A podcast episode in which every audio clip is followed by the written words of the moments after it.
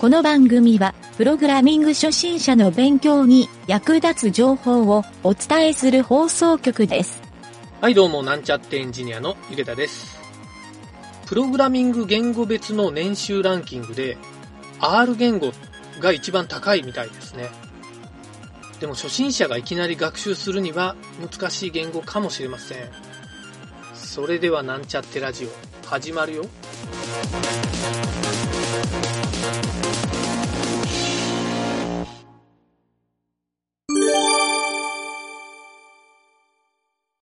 はい、それでは PHP の学習のコーナーに行きたいと思います。えー今回は、えー PHP ファイルの読み込みということを学習してみたいと思います。PHP のプログラムに少し慣れてくると、PHP でプログラミングした処理を別々のファイルに処理別に分けて整理したくなってくるっていうことがあると思います。そうしたときに PHP では別のファイルに書かれている PHP を読み込むという機能があるので、今回はその使い方を紹介したいと思います。はい、今回紹介する PHP の命令なんですが、別のファイルの PHP を読み込むっていうのは、PHP では2種類存在するんですね。一つ目は、include。スペルは include。はい、これが1個目なんですが、えー、2つ目は require。スペルは require。はい、この2種類あるんですけど、基本的にですね、どちらも使い方としては、PHP のファイルのパスを送ることによって、えーその PHP のファイルを読み込んで実行するっていう、えー使い方もですね、ほとんど一緒なんですね。はい。細かく言うと、この2つの違いは、読み込みエラーが起きた時のエラーの内容が違うというところなので、えーどちらを使ってもらってもいいんですが、使い慣れておくっていうのは必要かもしれません。はい。それで、この、えーインクルードもリクワイヤーもですね、使う時の注意点というのがいくつかあるので、えーそれを紹介したいと思います。一つ目は、まずこの送り値としての、このインクルードパス、まあ PHP ファイルのパスですね。これが読み込むファイルから見た相対パス、またはそこの OS 内のストレージに入っている絶対パス。はい、このどちらかの記述で、えー PHP ファイルを読み込むことができるんですが、そのファイルが存在しない場合、まあ、またはちょっと書き間違えて、えーそのファイルが見当たらないっていう状態になったら、このインクルードもリクワイヤーもですね、エラーになって、実は PHP の処理自体が止まってしまいます。はい。なので、これを避けるために、このリクワイヤーとかインクルードをする前に、if 文を使ってですね、えー前回学習したファイルの存在確認。はい。この処理を if 文で判定して存在しないときは、インクルードやリクワイヤーをしないというふうにしておくっていうのも、エラーが出ないようにする処理でよくやるポイントではあります。ただし、インクルードされないと、その後の処理でエラーになるっていう可能性も高いので、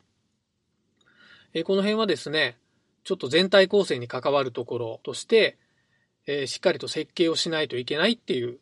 ポイントになります。そして、もう一つ、え注意点があって、これはちょっと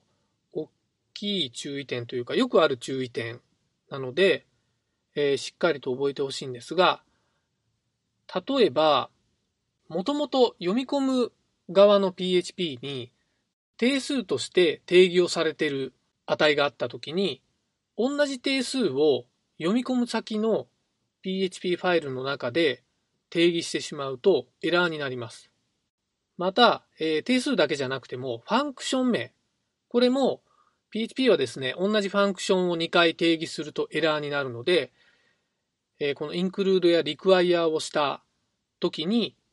同じファンクション名が書かれていると、それが、えー重複定義っっていう状態になるので、これもエラーになってしまいます。はい。なので、やっぱり改めて、えー、プログラムのですね、ここの構成の全体像っていうところをしっかりと設計しておくっていうことが重要になってきます。それから、ちょっと先ほどの重複定義のところで、えー、別々のファイルに書いてあるファンクション名とか定数が同じっていう状態の他にもう一つ、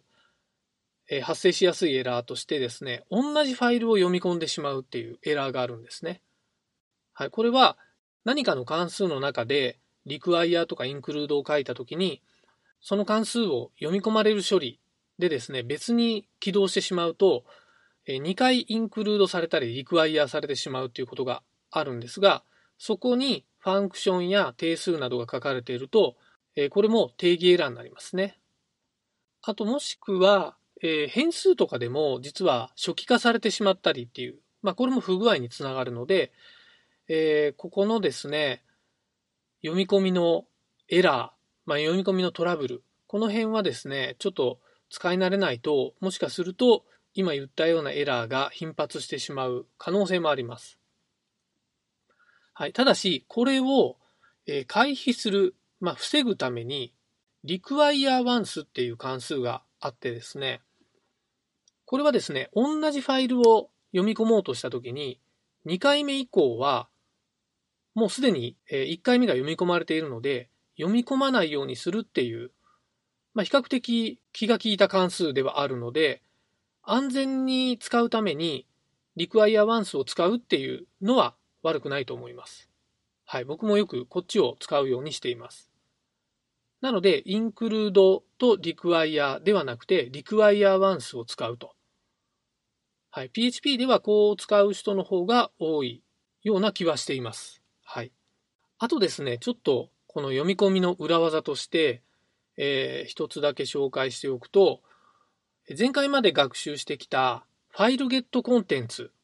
はい、これで PHP ファイルを読み込んできて、えー、エバル関数っていう、まあ、プログラムを文字列に入れてそれを実行してしまうっていう機能があるんですけど、ファイルゲットコンテンツをして、エバル関数にその値を入れるっていう。で、これでですね、実質的にその PHP ファイルを実行できてしまうんですね。HTML における PHP の宣言の箇所はいらなくなるので、正確に言うと若干違うんですが、まあ、それを取り除いて、エバル関数に突っ込むっていうやり方をするっていうのは、まあ、技術的に言うとこれはできるレベルなんですが、まあ、このエバルとか E バルっていう人もいるんですが、この E バル関数を使うっていうのは、あまり推奨されていないことなので、えー、まあこれはですね、裏技チックに使うやり方として覚えておく程度でいいと思います。はい。そんな感じでですね、なんとなくオブジェクト思考プログラミングをやるファイル構成までしっかり管理できる状態になったという風な感じなんですけど、えー、PHP の学習もですね、もうかなり終盤に来ていてですね、残りもうわずかなんですが、まあその残り少ない学習ですが、頑張って最後まで学習していきましょう。はい、本日は以上になります。